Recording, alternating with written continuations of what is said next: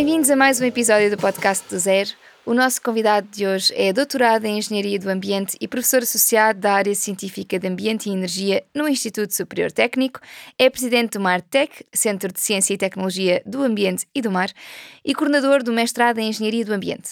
Para além disto, é fundador e gerente da Terra Prima, uma empresa cuja missão é de contribuir para a proteção do solo, pagando aos agricultores pelo serviço ambiental que prestam e que gera a exploração agrícola da Quinta da França. Tem dezenas, quase uma centena, de artigos publicados sobre este tema da alimentação e sustentabilidade e, como tal, é o convidado perfeito para vir cá explicar qual é, afinal, a melhor alimentação que podemos ter se queremos vencer as alterações climáticas. Tiago Domingos, muito, muito obrigada por estar aqui connosco. É um gosto poder falar um bocadinho consigo sobre este tema. Muito obrigado também pela oportunidade de aqui estar a falar sobre este tema que me interessa tanto. Pelo menos tenho dedicado muito tempo ao mesmo. Sim, sem mínima dúvida. Vamos começar aqui por uma ideia que eu vi numa apresentação sua e que me deixou a pensar. Nós continuamos a aumentar o consumo de proteína animal, a população continua a crescer, a população mundial, e cada vez com mais poder de compra. E isto é ligeiramente preocupante, não é verdade? Sim, é preocupante. Uh, não há dúvida que a atividade agrícola em geral tem uma pressão grande sobre o ambiente, uh, digamos justificada, porque é essencial para a nossa existência, mas a pressão é grande. E de facto, a a atividade de produção animal é que tem, que tem maior pressão. E, portanto, digamos, haver uma população mundial a crescer e com cada vez mais poder de compra leva, de facto, a um crescimento da, da produção animal que cria uma pressão ambiental significativa. E isto é verdade tanto para carnes brancas como as chamadas vermelhas, ou seja, porque os, os bovinos são animais ruminantes, não é? E o, o que se ouve é que as aves, por esse motivo, por serem monogástricas, que conseguem acabar, limitar um bocadinho essa pressão. Mas em termos de conversão para proteína disponível para a alimentação humana, já não é bem assim. Afinal, a carne vermelha é melhor, é pior? Ora bem, hum, há de facto essa ideia, difundiu-se a ideia de que a carne branca é mais amiga do ambiente do que a carne vermelha dos ruminantes. Uhum. Uh, facto não é necessariamente verdade, depende daquilo que estamos a falar. Nomeadamente, o que se passa é que, enquanto as aves de que nos alimentamos, frango, peru, são essencialmente alimentadas com, com cereais e com soja, uhum. e que são alimentos que nós estamos a dar aos animais, mas que poderíamos nós utilizar para diretamente para o, nosso, para o nosso consumo. Não totalmente, mas em grande medida. Enquanto que os ruminantes, e o que caracteriza os ruminantes é o que se chama serem poligástricos. Tem vários, o, o estômago deles está dividido em vários compartimentos e o mais importante é o rumen, daí chamarem-se ruminantes. ruminantes. Ora bem, o que é que se passa no rumen? O rumen é uma espécie de fábrica de biotecnologia ambulante que tem uma capacidade de processar alimentos ricos em celulose devido à composição Ervas. microbiana. Erva, exatamente. e esses alimentos são é erva. E, portanto, o, as vacas, as ovelhas, as cabras podem pastorear, ou mesmo que estejam em estábulo, podem comer feno, podem comer alimentos ricos em celulose e, portanto, podem comer e é de facto o que fazem, comer uma grande quantidade de alimentos que não podiam ser utilizados para a alimentação humana. Okay. E, portanto, o que é que se passa? Se nós medirmos a eficiência das aves em termos da sua capacidade de converter alimentos delas, ração, em alimento para consumo humano, elas parecem ser mais eficientes. Mas se nós virmos a capacidade de converter alimento que não podia ser utilizado para a alimentação humana em carne e leite para uhum. consumo humano, não há dúvida nenhuma que os ruminantes são mais eficientes. Ok. Por outro lado, emitem metano. Exatamente. É, não há bela sem senão, e neste caso é verdadeiramente intrínseco, porque esta tal uh, fábrica de biotecnologia ambulante, que são os ruminantes, lá com o seu reator com cheio de microbiologia no rumen, pagam um preço. E o preço é que este, este reator biotecnológico emite metano. E isso é, digamos, é intrínseco do sistema digestivo e, de facto, nesse aspecto, os ruminantes estão claramente em desvantagem em relação às aves. Uhum. Por isso é que é tão importante fazer investigação, e nós também, também trabalhamos nesse aspecto, em termos de formas de alterar a alimentação dos ruminantes, nomeadamente acrescentando-lhe aditivos que permitam aos ruminantes manter essa sua característica fundamental de processarem alimentos como a erva, que uhum. nós não podemos ingerir, mas conseguirem fazê-lo sem emitir metano. E até há umas décadas julgava-se que isso era impossível, que era uma coisa vinha com outra. Queremos capacidade de processar erva, temos que emitir metano. Hoje sabemos que isso não é verdade. Hoje sabemos que há uma série de aditivos que se podem acrescentar à alimentação dos ruminantes permitem reduzir muito significativamente as suas emissões de metano. Uhum. É, no entanto, um assunto que ainda é de investigação, começam a aparecer os primeiros produtos uh, comerciais no mercado, um, mas ainda muito, digamos, a, a tatear, ainda não com toda a plena capacidade de redução, mas no fundo são esses aditivos, essas alterações que virarão, digamos, completamente o cenário em termos de, de facto, os ruminantes passarem a ser vantajosos em relação às aves. Ok. E se formos comparar com proteína de origem vegetal? Como é que, ou seja, porque por um lado, nós conseguimos extrair proteína das plantas, não é? Há alguns tipos de plantas, as leguminosas. Por outro lado, muitas vezes, para conseguir uh, fertilizar essas plantas de maneira mais sustentável, ou seja, com menos químicos de síntese, também precisamos dos animais, ou já não?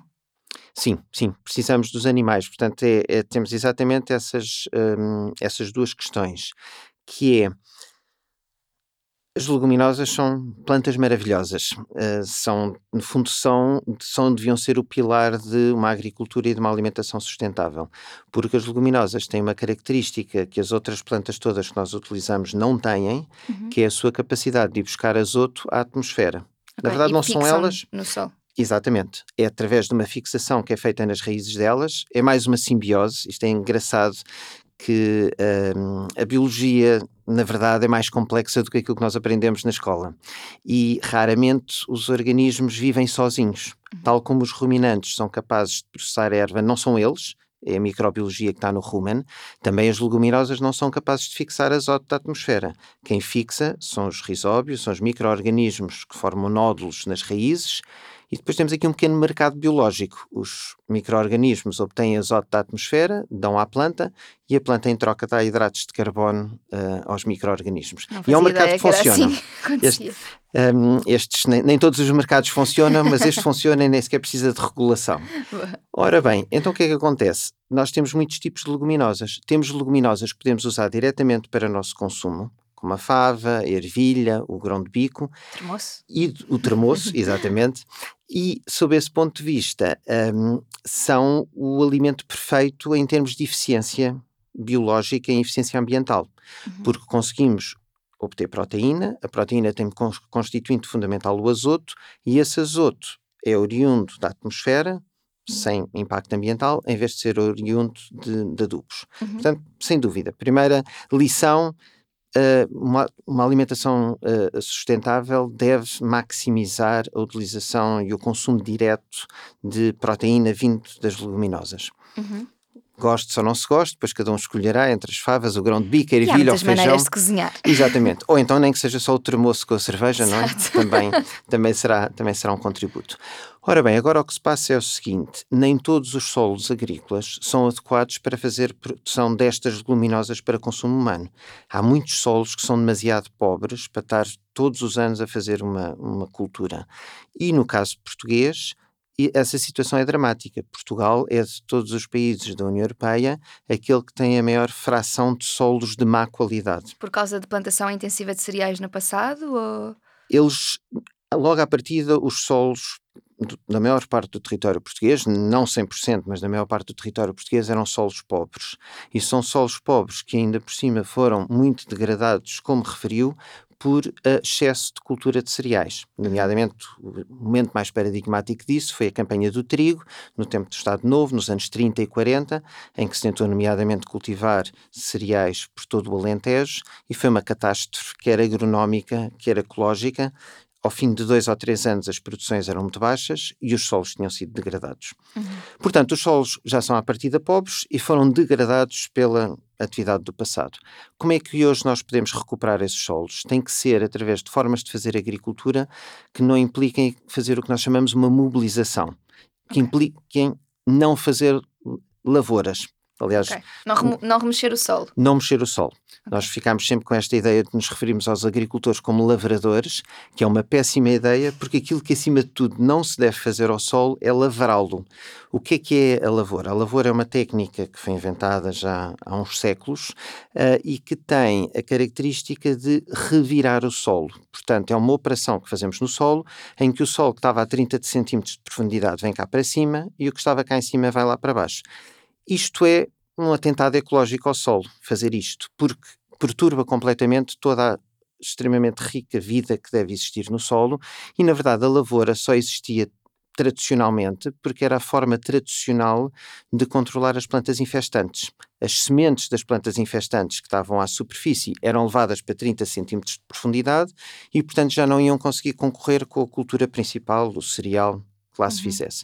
Portanto, nós precisamos de ter uma forma de gerir o solo que não implique estar a mexer nele, estar a degradar uh, a biologia dele, estar a decompor a matéria orgânica, estar a uh, sujeitá-lo à erosão e a todo o tipo de, de destruição. A melhor forma de o fazermos é com pastagens, pastagens permanentes que estão como diz o próprio nome, estão permanentemente uh, no solo, elas até podem ser naturais, sementes que já lá estavam, mas na verdade é até melhor que sejam o que nós chamamos de pastagens melhoradas. Pastagens em que nós semeamos uhum. e depois, com a gestão adequada, a pastagem pode estar lá 10, 20, 30 anos sem termos que tornar a mexer no solo uhum. e, portanto, protegemos estes solos frágeis, que é a maior parte do território português, e mais do que proteger, conseguimos restaurá-los, conseguimos progressivamente fazer voltá-los àquilo que eles eram há uhum. milhares de anos. Qual é que é a componente essencial desta estratégia baseada em pastagens? É que estas pastagens devem elas próprias ser ricas em leguminosas. Okay. Mas agora estamos a falar de leguminosas forrageiras, que não podem ser utilizadas diretamente para consumo humano, do qual o mais famoso que toda a gente conhece é o trevo, nas uhum. suas múltiplas formas. Pode ser o trevo subterrâneo, pode ser o trevo miceliano, há imensas formas diferentes de trevos que podemos usar. Depois também há outras luminosas, como a serradela, há uma série delas. Adequadamente, isto deve ser feito com o que se chama uma mistura biodiversa. Estas misturas biodiversas para pastagens foi a inovação pioneira de um agrónomo português chamado David Crespo, que desde os anos 60 até hoje, que ele ainda uhum. hoje está ativo, primeiro no Instituto Nacional de Investigação Agrária, mais tarde na empresa que criou a Fertiprado, ele fez algo que, sendo agricultura moderna, foi na direção oposta àquilo que tem sido a agricultura moderna. A agricultura moderna tem sido toda feita da simplificação e da monocultura, uhum. da especialização, ter num campo agrícola uma única espécie otimizada. Passa a máquina, leva tudo. Corta, tudo direitinho, tudo, tudo, muito, tudo muito organizado. Ora, o que é que se passa? Nós, em condições mediterrânicas, como é o caso português, temos uma enorme variabilidade, quer no solo, quer nas condições climatéricas.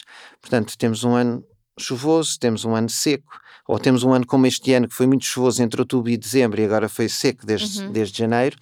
E a vantagem, se tivermos um portfólio, como, eh, como podemos ter nos mercados financeiros, certo. se for bem feito, temos um portfólio de diversidade, temos plantas adaptadas a anos secos, plantas adaptadas a anos úmidos, e é isso que o David Crespo uh, desenvolveu com, um, com estas misturas biodiversas e nomeadamente ricas em luminosas. Portanto, são misturas que têm uma grande capacidade de ir buscar azoto à atmosfera, uhum. são muito uh, produtivas, são muito nutritivas para os animais, mas é para os animais, são plantas uhum. que a, a humanidade não pode consumir diretamente. E, portanto, pegando na, na, questão de precisamos de animais, sim precisamos de animais, nomeadamente de ruminantes, porque só os ruminantes é que podem alimentar-se nestas pastagens, ingerir a proteína que está nas leguminosas e a seguir uhum. transformá-la em proteína que nós podemos consumir, okay. carne e leite. Adicionalmente, quer os ruminantes, quer, na verdade, os suínos e as aves, têm outro papel num sistema uh, alimentar uh, sustentável, que é a parte do seu alimento que não transformam em carne, leite e ovos para o nosso consumo, transformam naturalmente em fezes e urina, uhum. e essas fezes e urina, em conjunto com palha, com outros materiais de origem vegetal, dão então origem a, a estrume, que pode ser utilizado para a fertilização de campos agrícolas. Uhum. Portanto, o que acontece é que os animais desempenham um papel diretamente de alimentação nossa, carne, leite e ovos, mas além disso desempenham um papel de transformar matérias vegetais, subprodutos, em nutrientes que podem ser utilizados na agricultura e assim substituir a utilização de adubos de síntese. Uhum. É de notar que os adubos de síntese não são o mal na terra. Exato. Os adubos de síntese são. Em excesso. Exatamente. Os adubos de síntese são uma, uma invenção fantástica, e, nomeadamente o mais importante de todos são os adubos açotados, que foram desenvolvidos pelo Haber e pelo Bosch há cerca de 100 anos e que, na verdade, hoje alimentam metade da humanidade. Uhum. Uh, portanto, têm sido uma componente fundamental para alimentar a humanidade.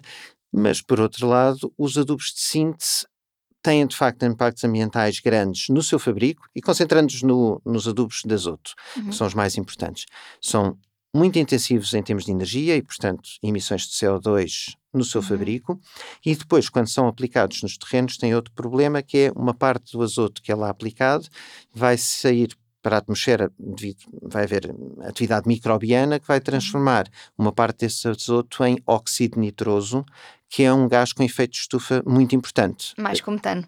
Eh, exatamente, exatamente. Ora bem, este efeito, quando aplicamos azoto nos terrenos para alimentar as plantas, quando esse azoto é de, uh, de origem uh, de síntese, dá origem um, a emissões, enquanto, por exemplo, no caso das leguminosas, quando o, azoto que elas captam da atmosfera e depois deixam nos terrenos, não dá origem a emissões de óxido nitroso. E, portanto, temos menos impacto por esta via. Por outro lado, um aspecto muito importante é que o adubo açotado que se aplica aos terrenos, uh, uma parte dele não vai ser utilizado pelas plantas, vai ser arrastado pela água e vai causar o problema da eutrofização. Uhum. excesso de nutrientes uhum. nas águas costeiras, nas albufeiras, nos rios, nos estuários, que dá origem depois a volumes de algas e dá origem a uma degradação da qualidade ecológica dos sistemas. Uhum. Portanto, só vantagens em usar leguminosas e pastagens biodiversas. Exatamente. Boa. Já, já estou aqui a aprender muitas, muitas coisas. Obrigada por estar a ouvir o podcast do Zero. O meu nome é Catarina Barreiros e neste podcast queremos fazer comunicação para a sustentabilidade. E se conseguimos estar na quarta temporada, é graças ao apoio de quem nos ouve, mas também de patrocinadores que acreditam neste projeto. Esta temporada é patrocinada pela GoParity, uma plataforma de investimento de impacto que já ajudou a financiar centenas de projetos, entre os quais, e particularmente alinhado com o tema da alimentação, o projeto Ento Green, que se foca na economia circular no setor agroalimentar e que irá recorrer a insetos para obter proteína para ração animal, fertilizantes não sintéticos e óleo a partir de desperdícios vegetais. Ao mesmo tempo que este projeto pretende promover a inovação e a investigação de soluções inovadoras para a agricultura e alimentação animal mais limpa, com a participação de universidades para transferência de conhecimento futuro, também permite tratar lamas de águas residuais através de insetos, transformando-as em fertilizantes estáveis e inodores prontos a serem utilizados em agricultura. Fiquem connosco até ao final deste episódio para uma surpresa da GoParity para ouvintes do podcast do Zero. Uma das, das, das, coisas que se fazem em agricultura biológica, passando aqui para métodos de produção, é precisamente a utilização de leguminosas para fixar uh, azoto, não é? Um, e isto leva-me a uma pergunta que é, então, a agricultura biológica é o que faz mais sentido? Porque, por um lado, também é acusada muitas vezes de ter menos rendimento uh, e de, em alguns casos, até pode libertar mais gases de efeito de estufa. Em alguns, pontualmente. Um, eu não, eu não sei se existe uma resposta de sim ou não para a pergunta, afinal, a agricultura biológica é melhor ou pior. Mas se quiser ensinar-nos um bocadinho sobre isto. Muito bem. Não, eu até a primeira questão que faço é sobre as respostas de sim ou não. É que nestas questões em que nós trabalhamos de sustentabilidade, nunca há respostas de sim ou não. Há respostas de, por um lado, isto, por outro lado, é aquilo. depende. Exatamente, é o depende. Mas atenção, é um depende que se que só nos diz que temos que explorar um bocadinho mais e depois vamos constatar. Há casos em que é melhor e há casos em que é pior. Não é possível dar uma resposta universal. transversal e universal. O que é que se passa então com a agricultura biológica? A agricultura biológica, no seu conceito moderno, porque a agricultura do passado era obviamente agricultura biológica, mas, mas tal como foi definida modernamente, um, e nomeadamente onde se desenvolveu no norte da Europa, surgiu de uma preocupação fundamental que é precisamente um tópico que já aqui falámos, que é a saúde do solo, a proteção do solo. Era fazer uma agricultura que não agrida todo o enorme ecossistema do solo. No fundo, uma agricultura que compreende que o solo é um, um ecossistema que deve ser gerido como ecossistema e potenciado como ecossistema e não é simplesmente um substrato inerte onde nós pomos, uhum. onde nós uhum. pomos umas plantas. E de facto a agricultura biológica de origem, no seu conceito original, tinha esta ideia holística de vamos gerir adequadamente o solo e que é uma ideia excelente.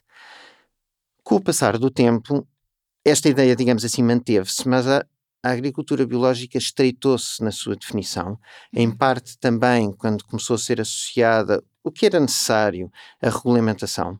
Mas o que se passa, nós neste momento, por exemplo, na União Europeia, temos um único regulamento e um único conjunto de regras para a agricultura biológica que vai desde o norte da Suécia até ao sul de Portugal. Obviamente, realidades agroecológicas completamente diferentes. Uhum.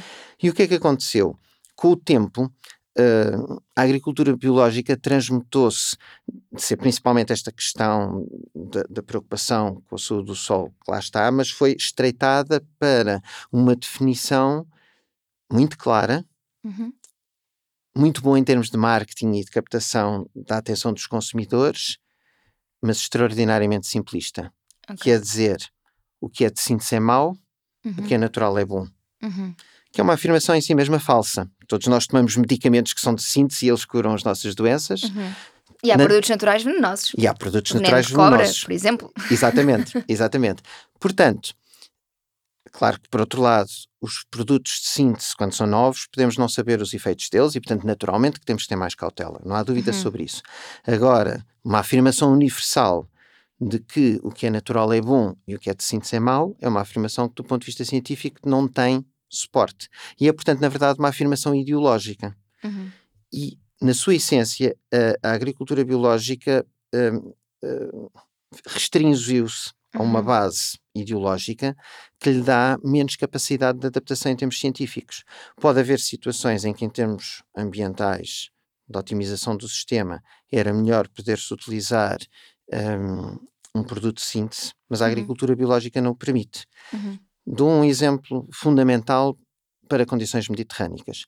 Tal como eu já referi, para proteger os solos em condições mediterrânicas, temos que os mobilizar o mínimo possível. Mexer uhum. o mínimo possível neles, dar tempo para aquele ecossistema se desenvolver. Toda a micro, microbiologia, as minhocas, que são absolutamente fundamentais, temos que as deixar andar por ali a uhum. fazer canais e a fazer e a, e a, processar o solo. Portanto, temos que, acima de tudo, não mexer nele. Uhum. Já falámos de uma solução que são as pastagens permanentes, uhum. mas nós depois também temos que fazer culturas anuais em qualquer solo. Temos que fazer as leguminosas e, naturalmente, temos que fazer os cereais, o trigo, a aveia, uhum. o centeio. Temos aqui uma outra técnica fundamental, que é a chamada técnica da sementeira direta, que é uma técnica que se desenvolveu nas últimas décadas, que exige máquinas especiais, em que como a própria expressão indica, a sementeira é feita colocando diretamente a semente no solo, sem nenhuma mobilização. É só fazer um furo, ou quando muito um risco, onde é posto a semente e o adubo, tudo ali junto, portanto, logo uh, uhum. uh, diretamente acondicionado. Agora, a sementeira direta tem requisitos.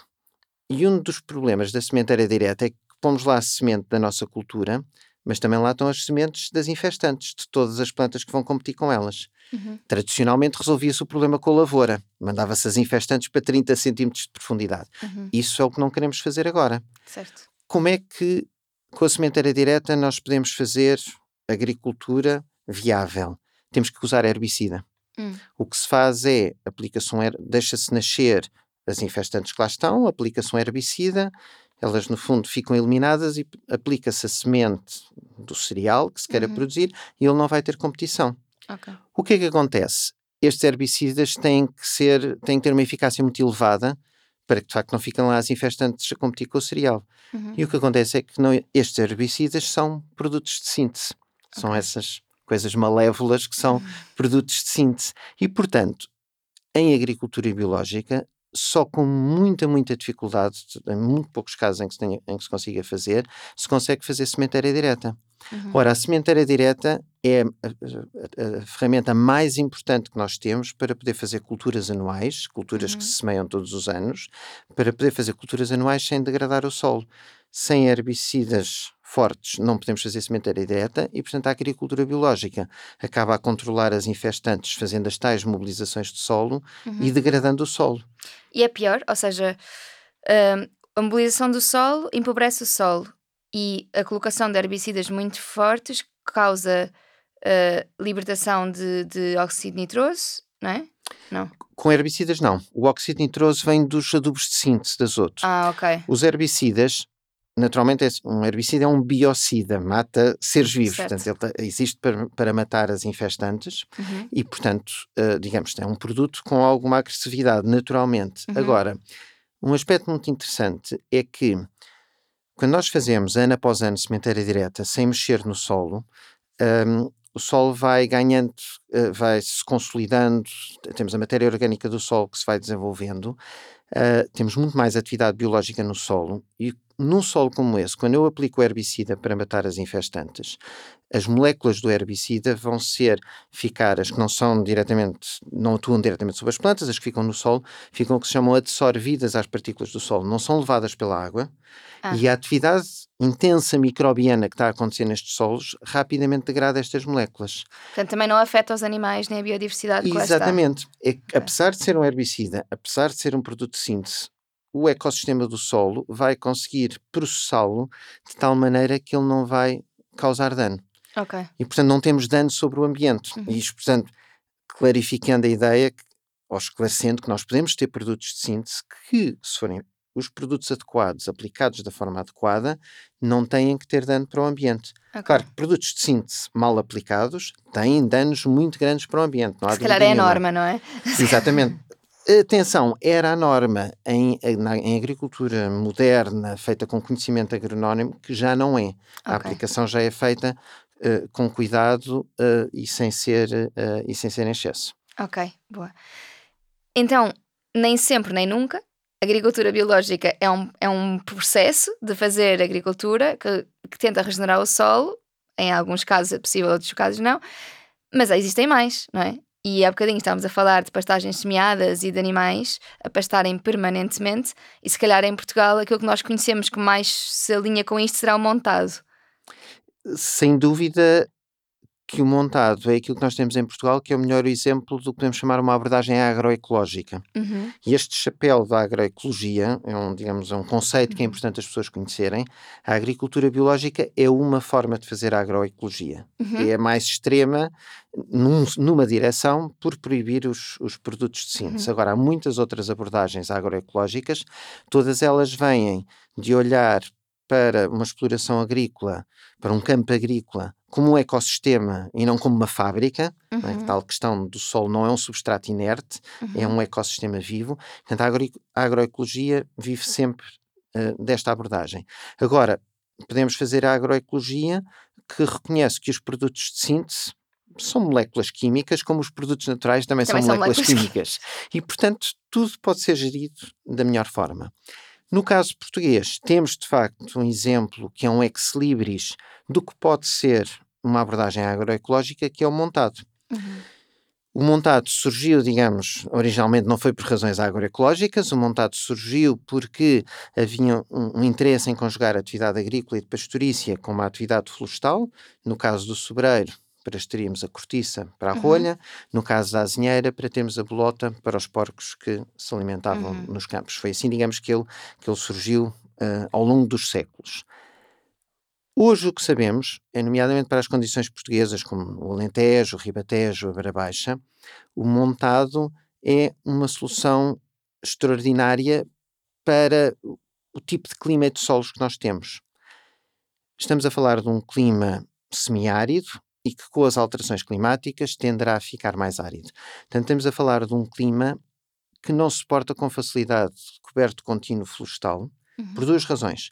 Porque um coberto contínuo florestal precisa de mais água uhum. e com e a aridez assim há menos água.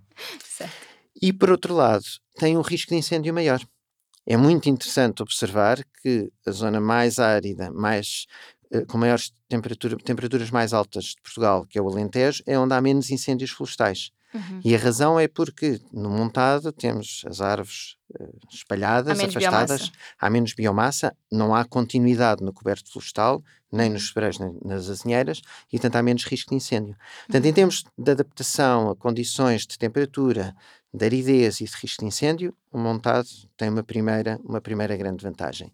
A segunda grande vantagem é que estamos a falar de zonas, lá está, de solos pobres, onde foi feita a campanha do trigo, uh, e onde o montado agora conjuga muito bem com o coberto com o pastoreio. Porque, por outro lado, para manter um baixo uh, risco de incêndio para os sebreiros e para as azinheiras, uh, é preciso evitar algo que acontece naturalmente em termos ecológicos, que é as áreas de montado irem sendo sucessivamente ocupadas por arbustos, como a esteva, uhum. a giesta. E que os animais tomam conta desse problema. Os animais, havendo um pastoreio continuado, eles evitam o aparecimento de, destes matos e, portanto, uhum. mantêm um risco de incêndio reduzido. Atenção, que é os animais associados ao sistema das pastagens semeadas biodiversas que eu já referi. O que é que acontece? As pastagens que naturalmente existem na maior parte do país são o que nós chamamos de pastagens pobres, estão associadas a solos pobres. São pastagens pouco produtivas. Uhum. Como são pouco produtivas, não dá para ter muitos animais. Como não dá para ter muitos animais, os animais não controlam o, o mato. E, portanto, as pastagens vão progressivamente sendo ocupadas por uhum. mato, o que causa risco de incêndio. E depois o que os agricultores fazem para controlar o mato é fazem mobilização de solo. Exatamente aquilo que nós não queremos que aconteça. Certo. Ao instalarmos as pastagens semeadas biodiversas, nós conseguimos de forma sustentável ter uma maior carga animal, uhum. porque há mais alimento de qualidade para os animais. Uhum. Ao haver uma maior carga animal, os animais, então, sim, nessas condições, conseguem controlar o aparecimento do mato.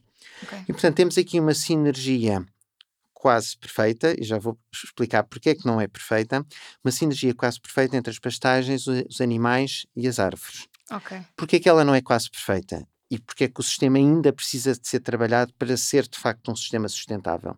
É que esta maior carga de animais evita que apareçam os arbustos, mas também evita que apareçam os chaparros, os pequenos sebreiros e as certo. pequenas azinheiras.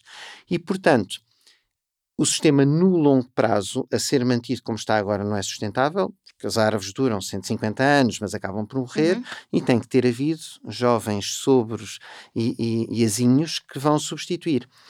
O que é que acontece? e já está a acontecer em algumas propriedades do Alentejo e do Ribatejo, mas ainda são minoritárias, que é fazer uma boa gestão do que se chama a regeneração natural do montado.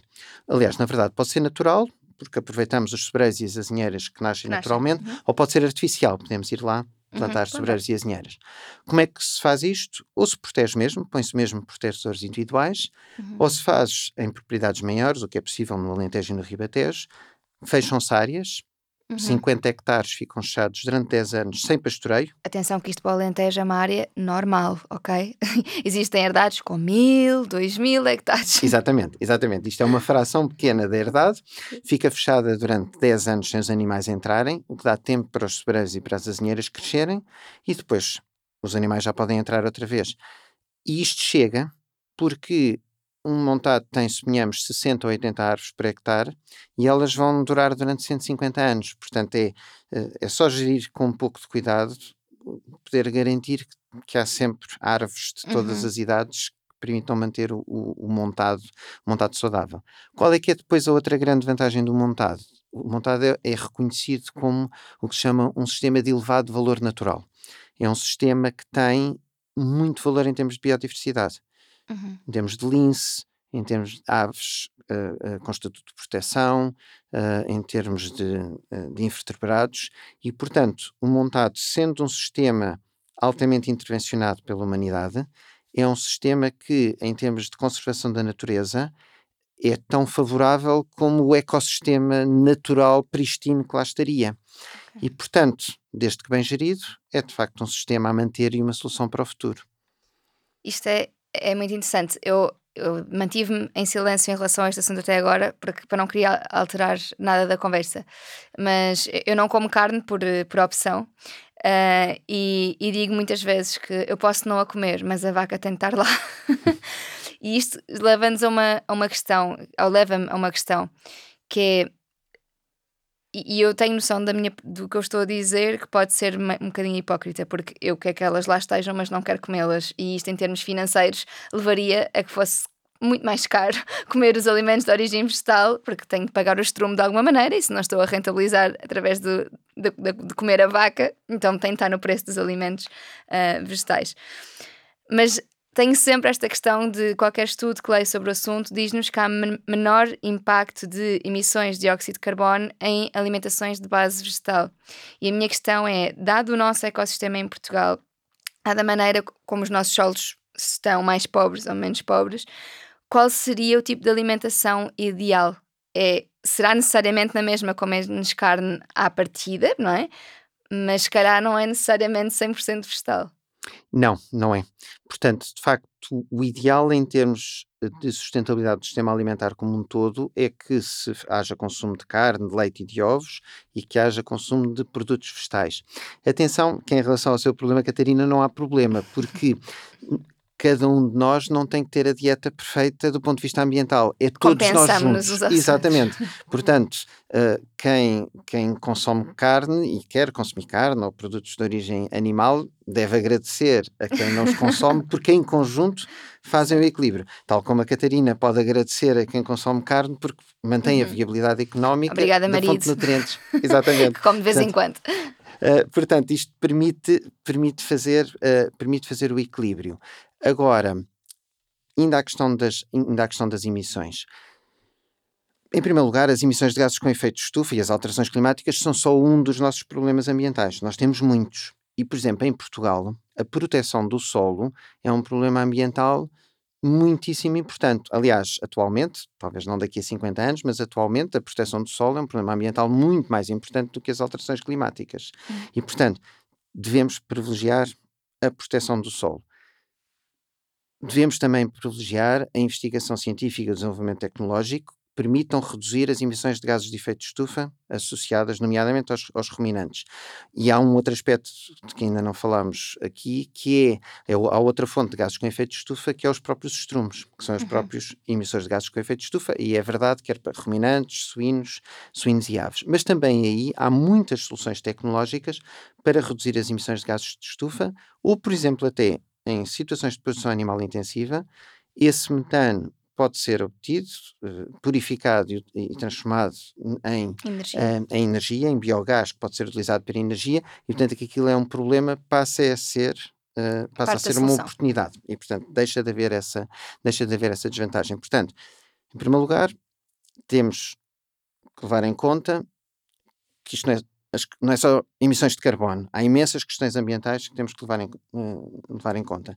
Em segundo lugar, temos maneira de reduzir essas emissões e, em alguns casos, até transformá-las num produto útil, como no caso do biogás.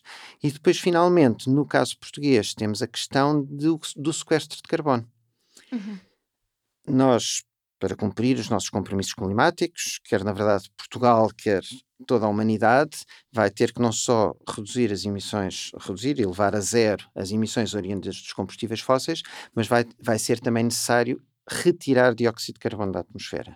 Uhum. E a melhor forma de o fazer, com imensas outras vantagens ecológicas, é que esse dióxido de carbono retirado da atmosfera se transforme, portanto, vem pela via da fotossíntese e se transforma em carbono que fica ou na biomassa florestal ou, no ou nos solos. Uhum. Para fazer isto em condições portuguesas, é impossível fazê-lo sem animais, porque ou são solos de pastagens permanentes e, portanto, precisam ter animais, senão não eram pastagens, ou é biomassa florestal. E o que se passa é que nós, em Portugal, para termos biomassa florestal e sequestro de carbono na floresta, temos que reduzir drasticamente o nível de incêndios que temos.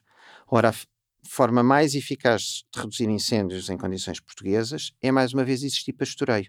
Pastoreio de duas maneiras. Diretamente na floresta, como acontece no montado, reduzindo a carga combustível, reduzindo a erva, reduzindo o mato, porque se não houver erva e não houver mato, muito mais dificilmente as árvores vão arder. E, além disso, criando aquilo que neste momento fundamentalmente falta no norte e centro do país, onde há o maior flagelo dos incêndios, que é criando mosaico. Isto é, nós não podemos ter, e isto é consensual, nós não podemos ter uma paisagem rural que é constituída por grandes extensões contínuas florestais seja qual for a espécie florestal de que estamos a falar. Hum. Essas extensões têm que ser transformadas em mosaico, em que temos manchas de floresta intercaladas com manchas de pastorícia e manchas de agricultura. Em zonas já muito deprimidas em termos económicos e desenvolvimento rural, como é muitas zonas do norte e centro do país, é mais fácil manter uma atividade agrícola com a pastorícia, em que, no fundo, os animais vão andando por, por, por vários terrenos, uh, do que em termos agrícolas. E, portanto, a pastorícia é essencial para permitir o sequestro de carbono uhum. um, em termos de um, uh, uh, em termos florestais. Para quem se preocupa com o ambiente, portanto, o que é que é preciso fazer? Uma solução pode ser, e ajuda, não há mínima dúvida, reduzir um pouco ou muito o consumo de produtos de origem animal, tendo o cuidado de que essa redução que se faça seja de produtos de origem animal, por exemplo, suponhamos carne de vaca importada do Brasil, onde está associada à desflorestação da Amazónia. É aí que se deve reduzir.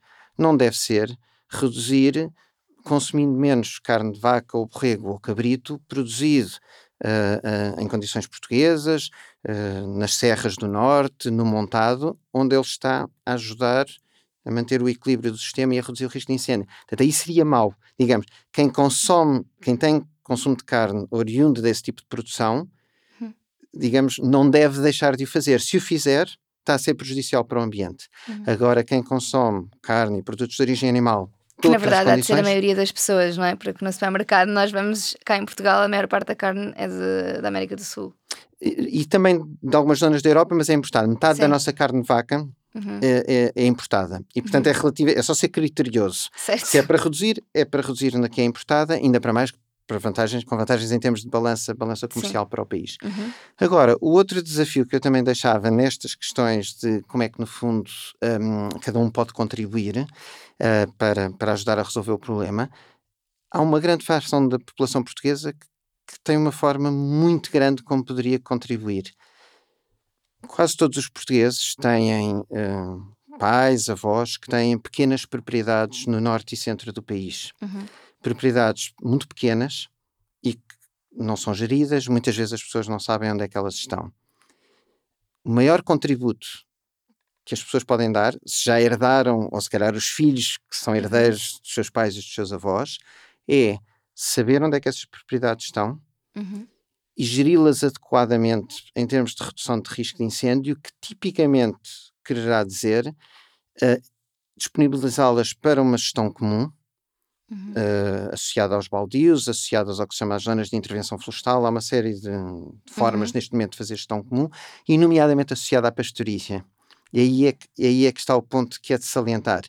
É importante, pode ser importante reduzir o consumo de produtos de origem animal, lá está, quando são os que têm maiores impactos, mas quem faz isso tem simultaneamente esta outra importantíssima alavanca de intervenção, que é disponibilizar os seus pequenos terrenos de família para uma gestão coletiva associada à pastorícia, uhum. que permita reduzir risco de incêndio e permita, de facto, reduzir este problema fundamental em Portugal, que são os incêndios rurais. Ao mesmo tempo que permite a absorção ou a captura de carbono para o solo, não é? Precisamente, o que vai acontecer é nós, ao evitarmos os incêndios, vamos permitir que a floresta cresça e capte carbono e vamos permitir que os solos também captem carbono. Um aspecto uhum. muito importante de referir é que nestes incêndios intensos, como agora tem acontecido, não só a floresta e os matos ardem, mas a temperatura é tão elevada que o próprio incêndio degrada a matéria orgânica que está no solo. E, portanto, uhum. também o próprio incêndio atua diretamente, fazendo-nos perder carbono que está na matéria orgânica do solo. Tenho uma questão ainda em relação ao consumo de carne, uh, que é, nós hoje em dia, uh, mesmo que fôssemos uh, comer exclusivamente carne de montado, bovinos, ovelhas, tudo, se mantivermos o, a quantidade de consumo de carne que estamos a fazer hoje em dia, nós chegaria a um ponto em que havia demasiados animais para, para, para gerir o montado? Sim, sem dúvida. Nós, podemos estimar, não temos essas contas exatamente feitas, mas é, é fácil de estimar, que um, a produção animal que nós podemos fazer em Portugal, uhum. associada a formas sustentáveis de produção, como seria no montado eh, por aí fora, uh, não seria suficiente para os atuais padrões de consumo. Okay. E, portanto, nesse sentido. Um... Coletivamente, teríamos de baixar o, o consumo. Exatamente. Depois há questões também de comércio internacional, portanto também há, há países mais favoráveis para a produção animal do que, uh, do, do, que outros, uh, mas sim, naturalmente uh, não seria possível, atenção, fazer aqui uma ressalva, não seria possível produzir sustentavelmente com a tecnologia atual. Uhum. Nada impede que a evolução sim, sim. da tecnologia não leve, não, leva, não leve a melhorias. Claro. Ok. Pronto, então, no fundo, se nós pensarmos numa, numa alimentação mais saudável e mais sustentável, voltemos um bocadinho ao início da nossa conversa. Mais leguminosas e, e, e, e efetivamente proteína vegetal também, para conseguir suprir as necessidades de não ter o montado super cheio de vaquinhas. O montado e, digamos, e todos os outros, todos outros... agroecossistemas. Sim, sim, estou a usar o montado quase sim, como referência, sim. mas sim. Uh, já agora só aqui uma nota, não é diretamente a minha área de, de, de, foco em termos científicos, mas acaba por ser uma área em que eu tenho que tocar, porque está aqui diretamente, claro. que é esta questão dos efeitos em termos de nutrição e de saúde. Uhum. Um, em termos de ambiente, reduzir o consumo de produtos de origem animal é favorável, desde que seja feito à custa daqueles que certo. não trazem outros benefícios. Um, em termos de saúde, uh, tem, o que eu tenho visto, falando com nutricionistas e vendo o que é que eles escrevem e investigam, uh, é que anda aí uma ideia simples que não é, que não é verdadeira, que é uh, produtos de origem animal não processados ou pouco processados, portanto carne, leite, ovos, uhum. são de facto nutricionalmente muito favoráveis. Portanto, já o mesmo não se, não, se, não se aplica se estivermos a falar de produtos ultraprocessados. Claro. Um, Portanto, a redução de produtos de origem animal eh, na alimentação tem acima de tudo uma justificação um, uma justificação ambiental e terá depois uma justificação ética nas situações em que as pessoas estejam preocupadas com o bem-estar animal e com claro. situações inadequadas de uhum. produção um, animal associada ao bem-estar animal uhum. um, digamos tem-se criado uma ideia que se fosse verdadeira era ótima Uhum. mas de que generalizadamente reduzir os, o, consumo de produtos de origem animal é simultaneamente bom para o ambiente e bom para a saúde. Uhum. Uh, em parte é bom para o ambiente, para a saúde não é, pode ou não ser. É, depende, do, uh, depende do nível do nível a que seja feito uh, e uma coisa é sempre clara uh, uma, uma, uma, alimentação com um conteúdo reduzido ou nulo de produtos de origem animal é uma alimentação que, para ser nutricionalmente equilibrada Precisa e saudável, de... tem que ser gerida com muito mais cuidado. É preciso, digamos, pessoas com muito mais cultura nutricional para se terem saudavelmente alimentar, para suplementar ou para combinar. Uhum. Um, um aspecto muito interessante que, que eu vi referido pelo, pelo professor Pedro Graça da, da Faculdade de Ciências de Nutrição do Porto numa conferência que, que eu organizei há tempos é hum, a, a questão de que o nosso organismo não tem a capacidade de armazenar aminoácidos e há um conjunto de aminoácidos que são essenciais. Se nós numa refeição ingerirmos alimentos que só têm alguns dos aminoácidos, não dá para compensar com a refeição seguinte. No jantar, os outros aminoácidos já não Verdade. compensam os do almoço. É e, portanto, feijão com arroz. Exatamente. Okay, exatamente. Eh, mas há soluções. É preciso é mais cultura, digamos, uh, nutricional para juntar vários alimentos de origem vegetal que todos juntos, numa refeição, tenham todos os aminoácidos essenciais. Uhum. Portanto, é possível, é preciso saber como. uh, e sim, estamos de acordo que para a maior parte da população implicaria uma enorme reeducação alimentar e já é difícil explicar porque é que não se deve comer eh, carnes processadas ou ultraprocessadas ou produtos ultraprocessados, sejam eles carnes ou, ou, não, quanto mais explicar a combinação. Estamos, estamos de acordo. Um, uma, um estudo interessante que existe sobre este assunto da alimentação saudável e sustentável, que acredito que conheça, é o da Eat Lancet, uh, da, da revista The Lancet, uh, que vem dizer exatamente isto: que é, não é cortar em tudo, é reduzir algumas coisas, reduzir os açúcares processados, que também são de origem vegetal e não, não convém. Uh, e, é, e é engraçado perceber que, que lá está, nem tanto ao mar, nem tanto à terra. Um, boa, então qual, qual é que é qual é que é a alimentação que recomendaria? Vamos imaginar, um, vamos imaginar uma, uma, um prato como indicador da roda dos alimentos em termos de sustentabilidade. Porque uma das coisas que é muito importante a nível de saúde e que também não é o que acontece hoje em dia é que nós comemos efetivamente legumes e hortícolas e a maior parte das pessoas come um bife com batatas fritas. qual, em termos de sustentabilidade, qual seria o rácio ideal num prato? Eu vou dar uma resposta desconsoladora, é porque não, não há, não, há, uma resposta universal. Não, uh, para o caso português, vá. Me, mesmo, mesmo, para, mesmo para o caso okay. português, digamos, é, como a Catarina referiu, o bife com batatas fritas é assim só, não é nem bom nem em termos ambientais, nem em termos, nem em termos de saúde. Portanto, é, é fácil dizer que há, que há más soluções. Uhum. Um, as boas soluções eh, têm que ser vistas com muito cuidado, porque, porque é subtil. Até o bife, lá está, se o bife da vem, América do Sul. Vem da América do Sul. É uma péssima ideia em termos ambientais, é, é, é por tudo, desflorestação, biodiversidade, gases com efeito de estufa. Portanto, Reparem que não falámos da distância, temos de ir a este tema. Exatamente. Porque não é o foco. Exatamente, exatamente. Eu omiti propositadamente a, a distância.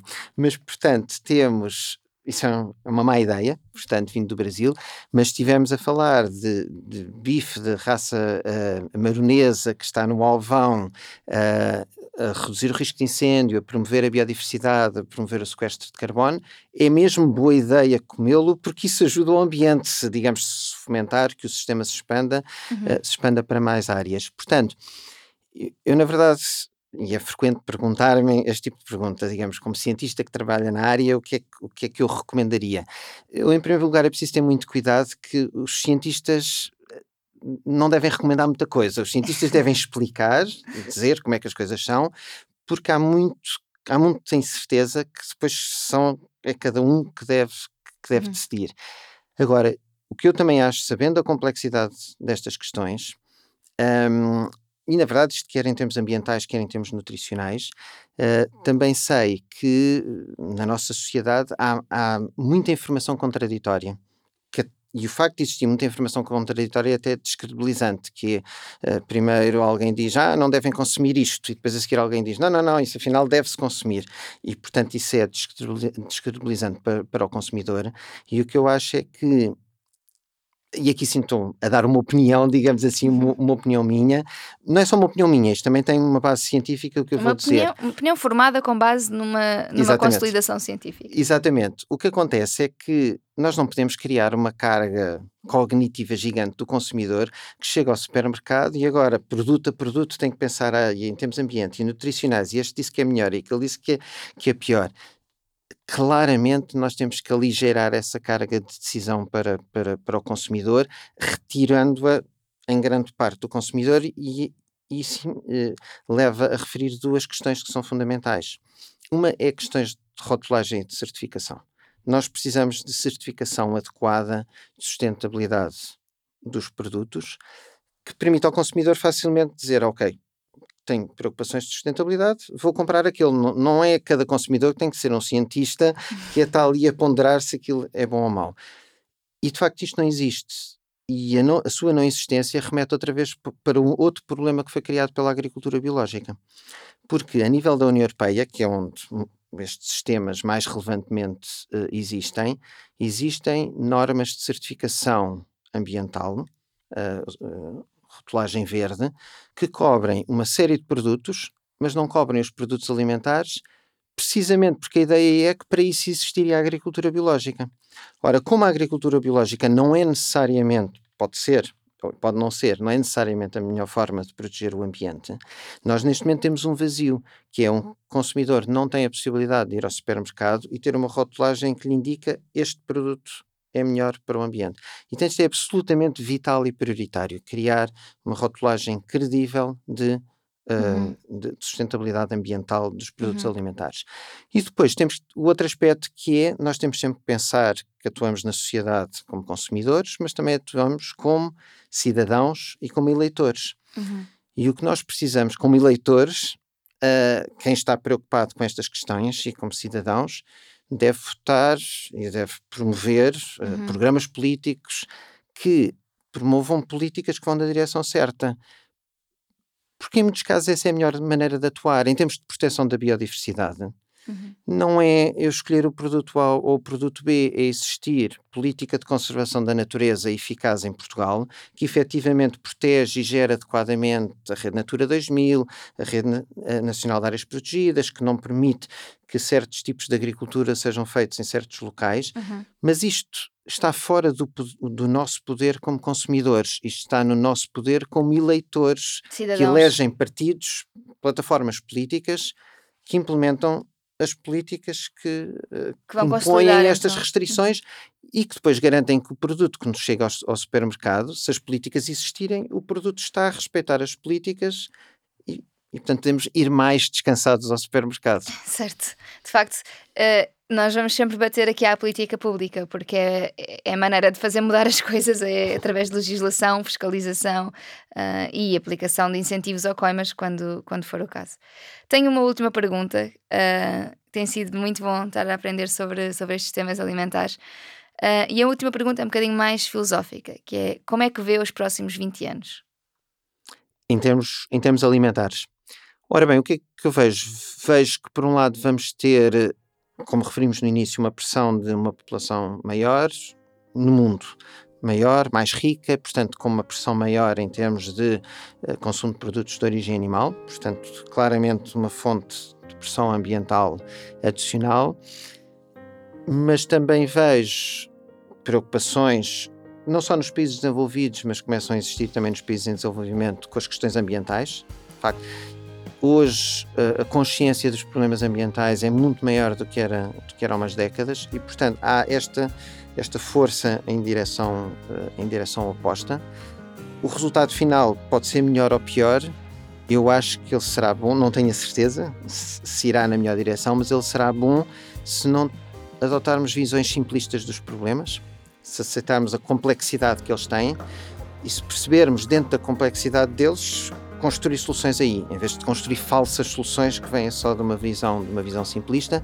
E depois, naturalmente, como, como cientista e engenheiro, não posso deixar de dizer que muitas dessas soluções virão de desenvolvimentos tecnológicos de investigação e, portanto, naturalmente é preciso investir em desenvolver em essas soluções em ciência e em tecnologia porque não podemos mudar aquilo que não compreendemos. Não, exatamente. Isso, esse é um ponto central. Muito, muito obrigada, Tiago. Foi mesmo um gosto falar consigo sobre este tema e aprender tanto. Portanto, espero que nos possamos voltar a, a sentar para conversar mais aprofundadamente sobre estes temas novamente no futuro. Obrigada. Okay. Muito obrigado também. Foi um gosto estar aqui. Obrigada.